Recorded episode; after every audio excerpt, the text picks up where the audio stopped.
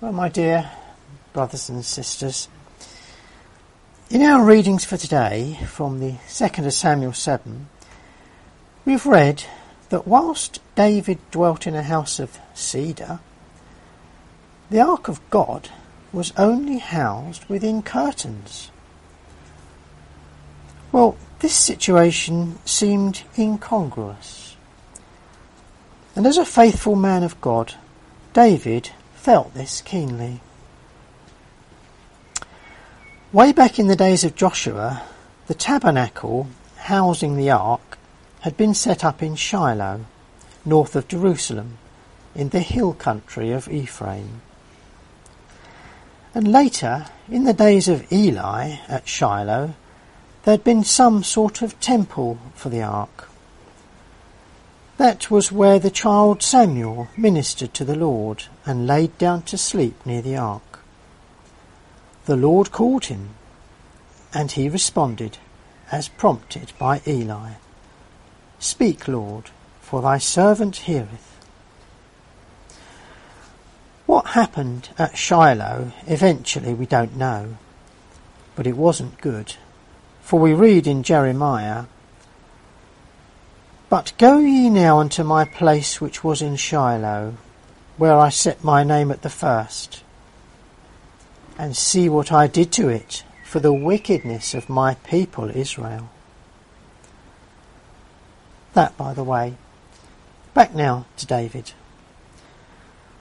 So it was that David decided to create a house for the ark of God. Yesterday, from the 2nd of Samuel 6, we read about the Ark of God being brought into the city of David. Previous to this, it was not even located within Jerusalem at all.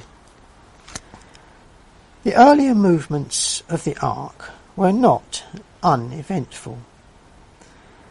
And there are some things about the history of the Ark in the period covered by the books of Samuel that we feel are worth reviewing. There are some useful but rather sober lessons to be reminded of. So this morning, let's have a look back at what happened to the ark from the days of Eli onwards. As we have said, in the days of Eli, the ark of the covenant of God was at Shiloh. But in a battle with the Philistines that was going badly, the Israelites foolishly and superstitiously thought that the presence of the ark on the battlefield would subdue the Philistines before them. Of course, we know this turned to disaster. The ark was captured by the Philistines. Eli's wicked sons, Hophni and Phinehas, lost their lives, and a great number of Israelite soldiers were slain.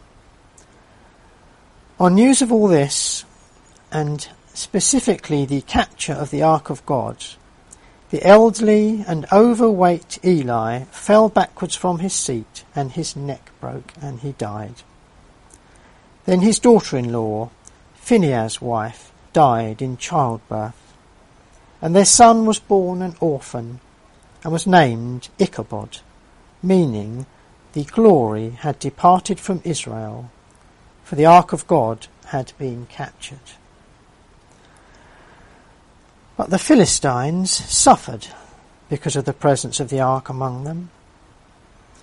All the while it was in their possession. Their god Dagon was kept in the house of Dagon, presumably some sort of building, and the Ark of God was placed beside Dagon. But the next morning Dagon had fallen down on his face before the ark. So the Philistines re-erected him.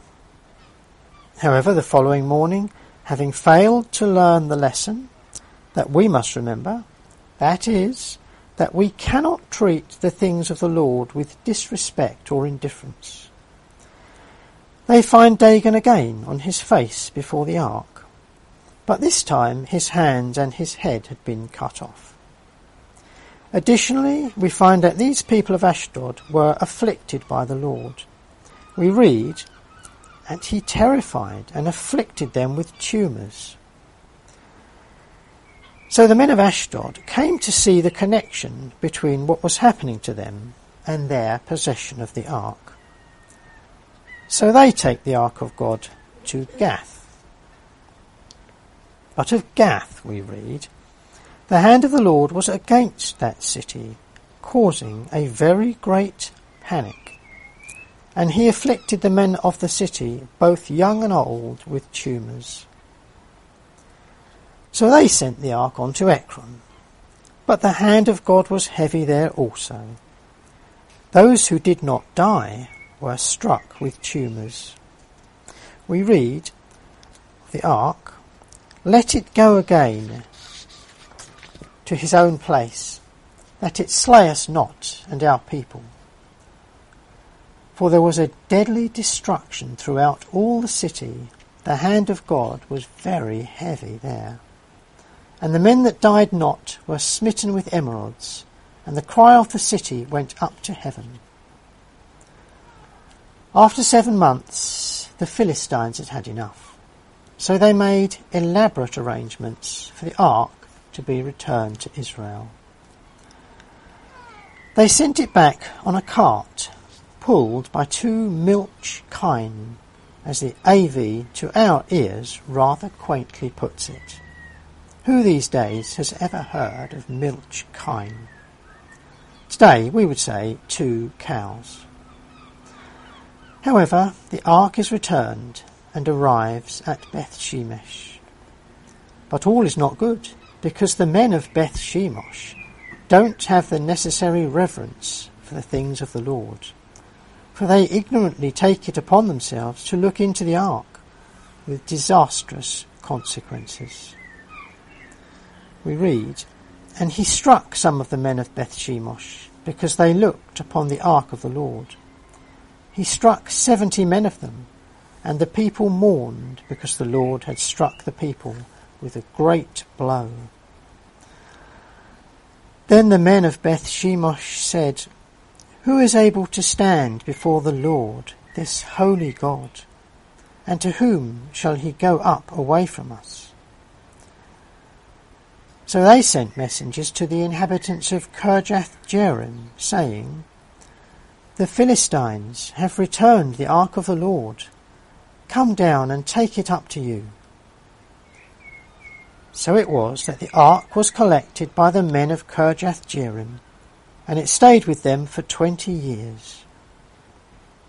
We read, And the men of Kirjath Jearim came, and fetched up the ark of the Lord, and brought it into the house of Abinadab in the hill, and sanctified Eleazar his son to keep the ark of the Lord. And it came to pass, while the ark abode at Kirjath Jearim, that the time was long, for it was twenty years, and all the house of Israel lamented after the Lord. Well, the ark seems to have been set aside during the days when Saul was king, for we read in the first of Chronicles concerning the ark, For we inquired not at it in the days of Saul. But when David became king, the decision was made to move the ark from Kirjath Jearim to Jerusalem. Alas, contrary to what Moses wrote, by the Spirit of God, of course, they provided a cart for the transportation of the ark. But we're all familiar with the story, of course. When they got to the threshing floor of Nacon, the oxen stumbled and Uzzah put forth his hand to steady the ark, and was struck down by God and died. So, why did so many things go wrong for so many people? The ark, the symbol of Jesus, that should have been good for all. Yet it became associated with illness, death, and destruction. It was captured by the Philistines. The Israelite army was defeated. Eli, his two sons, and his daughter-in-law perished. Dagon was broken up. Not that that was a problem. The people of Ashdod were terrified and afflicted with tumours. When the ark was moved to Gath, the same thing happened. Then to Ekron, again, the same thing, only worse. Then when it was returned to Israel, seventy of the men of Beth Shemesh died because they looked inside. Then we have the death of Uzzah for steadying the ark as the oxen stumbled. So what should have been a blessing turned out to be anything but. What was wrong? Why did all these things go wrong for so many in those days? If we have disasters of various kinds today, whether natural, say earthquakes, floods or tsunamis, or directly man-made disasters like Grenfell Tower or a rail or aeroplane crash. Teams of men are employed to forensically investigate to the minutest detail the causes. They might spend thousands of man hours on it, years on it. The Philistines in those days had their experts, and they at least realised that the ark was causing their problems. But they were really fumbling in the dark concerning the ark of God. They had some idea of the power and majesty of God. When they had heard that the ark of God was in the Israelite camp, they said, Woe to us! Who can deliver us from the power of these mighty gods? These are the gods who struck the Egyptians with every sort of plague in the wilderness. They seem to view the ark itself as, as a god or some sort of magic charm or trophy. Totally at variance with the true facts, of course, but they were Philistines, so they didn't really know. The Israelites should have known much better. They failed to have reverence or respect. They treated the things of God as a curiosity or with indifference. They failed to perceive the sanctity, the holiness of the things of God. God says in Isaiah 57, For thus says the one who is high and lifted up, who inhabits eternity, whose name is holy. I dwell in the high and holy place, and also with him who is of a contrite and lowly spirit. Or again he says, Even to this man will I look, to him that is humble and of a contrite spirit, and, crucially, that trem- trembleth at my word. This they had all completely failed to recognize. They had disregarded God's holiness and His word. And this is where we can learn a valuable lesson. Although all this may have happened under the law of Moses, it is not irrelevant. The principles underlying the things of God have not changed. After all, the law was a schoolmaster to teach us many things. It's a sober lesson indeed. But let us be reminded how we should approach the things of God. We are to love the Lord with all our heart, our soul, our mind and strength. This means that we put the things of God first, before other things. We need to give them the first place in our lives. We need to treat them with respect reverence, even awe, perhaps. It doesn't necessarily mean that we have to do things the way we always have, but we do have to ensure that whatever we do, we follow scriptural principles. These may not always be easy to determine, but we have to make that effort. In the case of the death of Uzzah, they had failed rightly to divide the word. It was necessary to discriminate carefully. The ark should never have been carried on a wagon. It is true that wagons and oxen were supplied for the transportation of other parts of the tabernacle. Two wagons and four oxen were supplied to the sons of Gershom for the carriage of the tabernacle things that they were responsible for, and four wagons and eight oxen for the sons of Merari for the parts that they were responsible for. But to the sons of Kohath he gave no wagons or oxen, for their items, including the ark, had to be carried by man only. And when these things were done specifically in accordance with God's word, turned, things turned out completely differently. After the death of Uzzah, the ark was taken to the house of Obed Edom. It was left there three months, during which time the Lord blessed Obed Edom and all his household. Then it was moved to Jerusalem, but this time in accordance with scriptural principles. We read in the first of Chronicles chapter 15, For because ye did it not at the first, the Lord our God made a breach upon us, for that we sought him not after the due order. So the priests and the Levites sanctified themselves to bring up the ark of the Lord God of Israel. And the children of Israel, uh, sorry, the children of the Levites bear the ark of God upon their shoulders with the staves thereon, as Moses commanded, according to the word of the Lord. So there we have it, the ark of God in Jerusalem. Then David, in accordance with his love for God, feels that the ark of God, with all that it represents, should have a better place. So he decides to build a temple. But he, wisely, checks first with Nathan the prophet. He doesn't just do what he thinks off his own back, as previously with the ark. So let us be reminded of this lesson also, to bring to all our projects, bring all our projects to the Lord in prayer before we undertake them.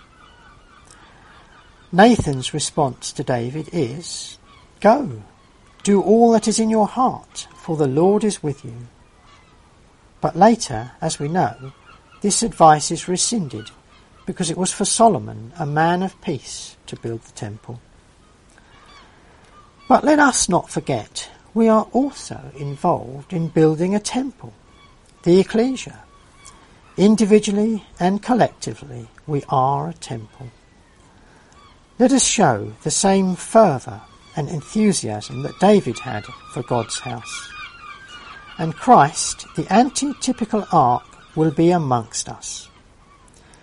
We need to display, as an ecclesia and as individuals, the characteristics of our Saviour. So let us build one another up in love, Christ being the chief cornerstone. At present, on the site of Solomon's or David's temple stands the dome of the rock, or as we understand it, the abomination of desolation. But soon Daniel's 1335 days will come to an end. Christ will be back, and a new temple erected on the site. May that day soon be upon us, when the image falls and man's kingdoms swept aside and a new age dawns. So let us now remember in the bread and wine the price paid for the hope that we have the sacrifice of our Lord who gave his life in suffering for our sins.